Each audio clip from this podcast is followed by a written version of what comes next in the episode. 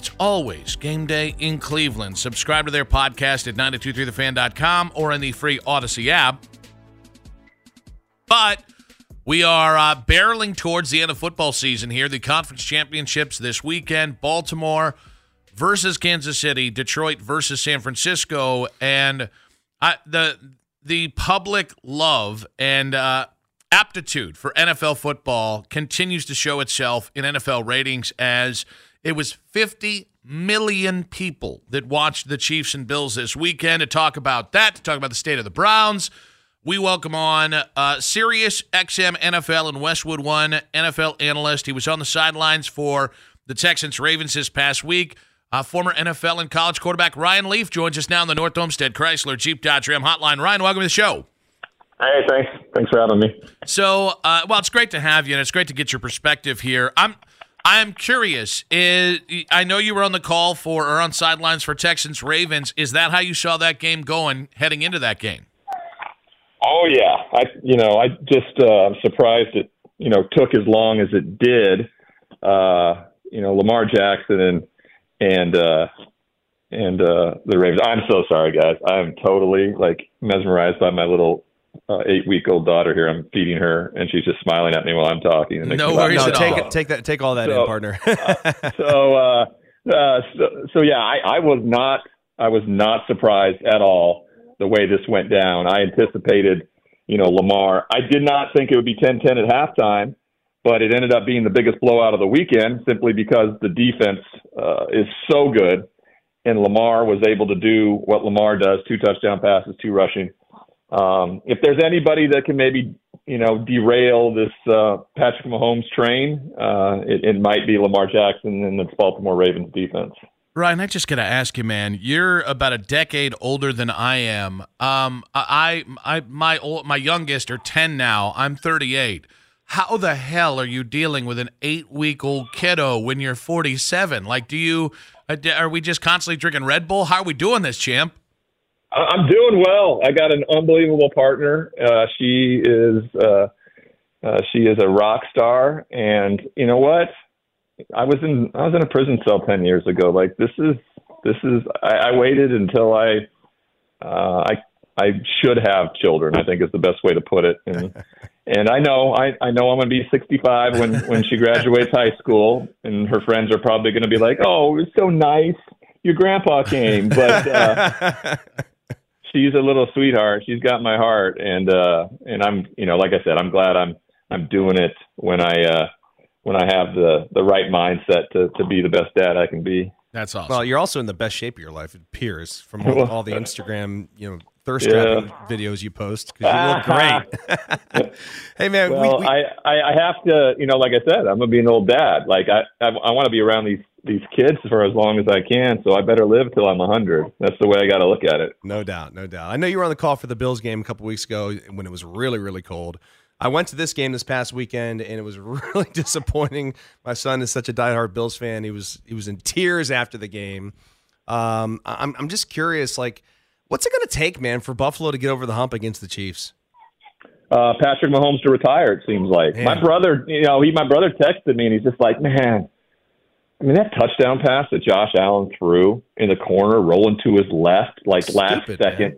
I mean, just he is a freak. And if it weren't for people making such a big deal of the the turnovers, and don't get me wrong, there's a lot of turnovers there from him, but you know, 40 plus touchdowns combined that he has been able to uh, accrue this year. I mean, he he easily could be the MVP. The team just hasn't been able to get over Patrick Mahomes in that hump. I thought this year with them at home may have been it, but unfortunately, again, not meant to be. So I, I don't know what the answer is. I don't think for one moment that the window is closed because the ceiling on this team is was uh, easily a Super Bowl win.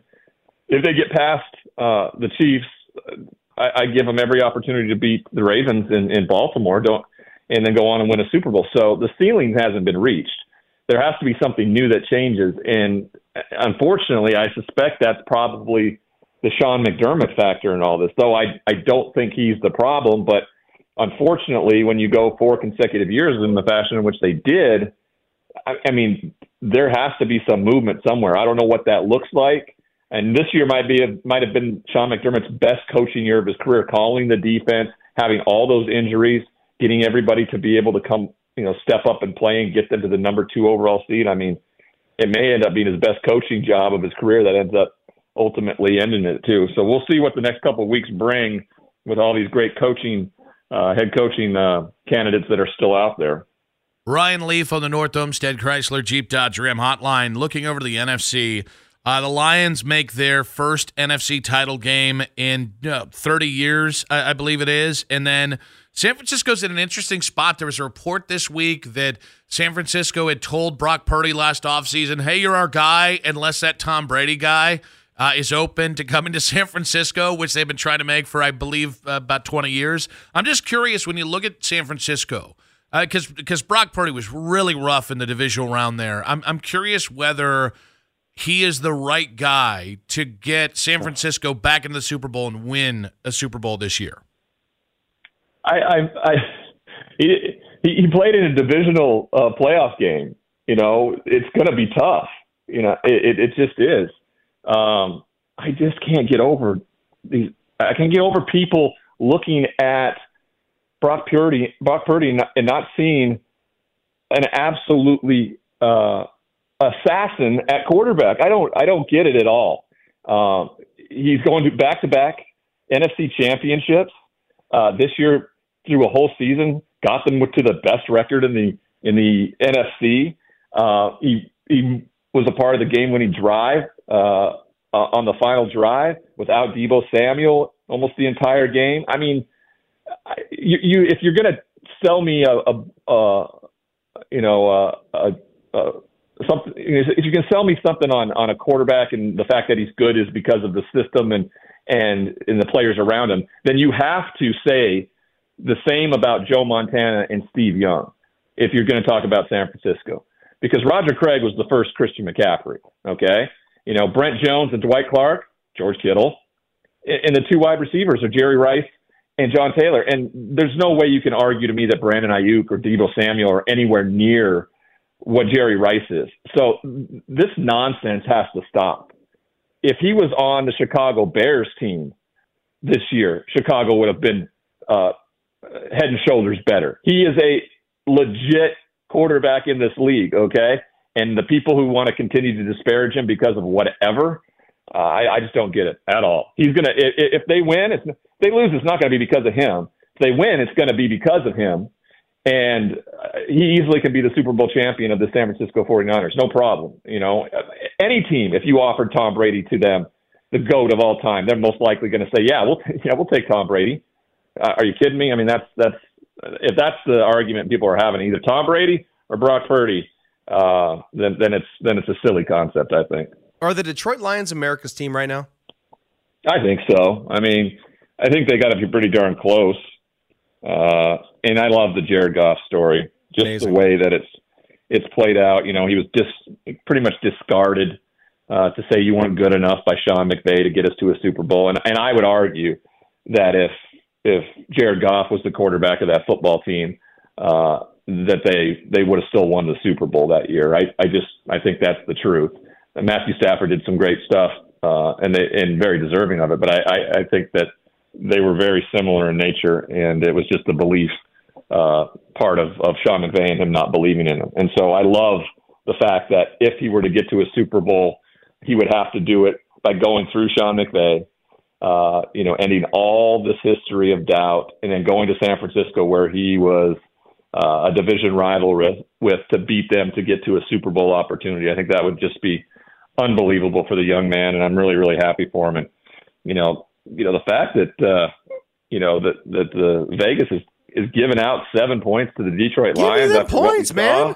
Yeah, what we saw from the from them in the performance against the Green Bay Packers. Because guess what? Guess what? Detroit does really well. They run the football. They can throw it, but they run it really well. They have a bunch of different ways to do it, and that's the one thing San Francisco on the defensive side, who've been so good all year, has really struggled with. And Aaron Jones just exposed that last week. So I think it's going to be for a heck. This would be a heck of a game. Wouldn't surprise me one bit if Detroit wins, upsets them on the road, and is headed to the Super Bowl for the first time ever.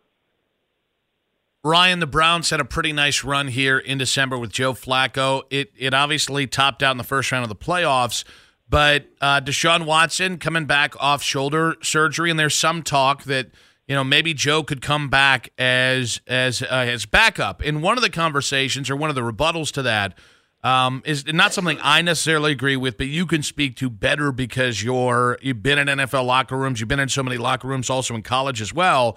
Was that because the locker room was so behind Joe Flacco, bringing him back with Deshaun Watson, it would be like bringing a threat into the locker room for, for Deshaun Watson in terms of support and, and all that. I'm just curious how much that actually matters in an NFL locker room, having a backup that is not perceived as a threat or that guys have allegiance to when you've got a starting quarterback too.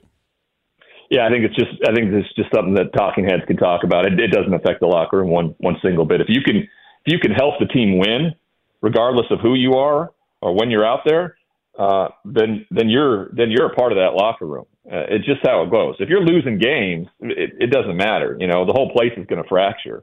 Uh, that's just that's just how it goes. Guys are looking at at uh, you know flights for for when the season is over, when when that type of thing. If you're losing, but if you're winning, you know it doesn't matter, and you better have a good backup.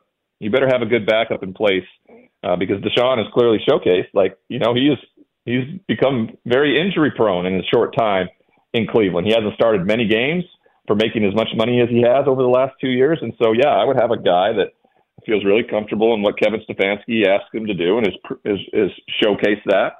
So I, I wouldn't hesitate if that's something that, that brings the team together and, uh, um, and, and allows this team to have a capable backup, uh, which is clearly something that as we looked around the league, uh, is what's needed every single year because the starting quarterback uh, making it through all 17 games is is an anomaly. It really is.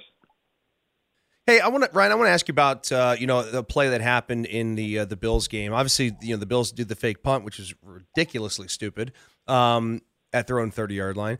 But then they get bailed out because the fumble by Hardman that goes through the end zone. League's talking about changing that rule. I I don't actually have a problem with that rule. I, I, I for whatever reason, I kind of think like just take care of the ball around the goal line. If you fumble it out of the end zone, that's on you. Like, what do you think about that rule?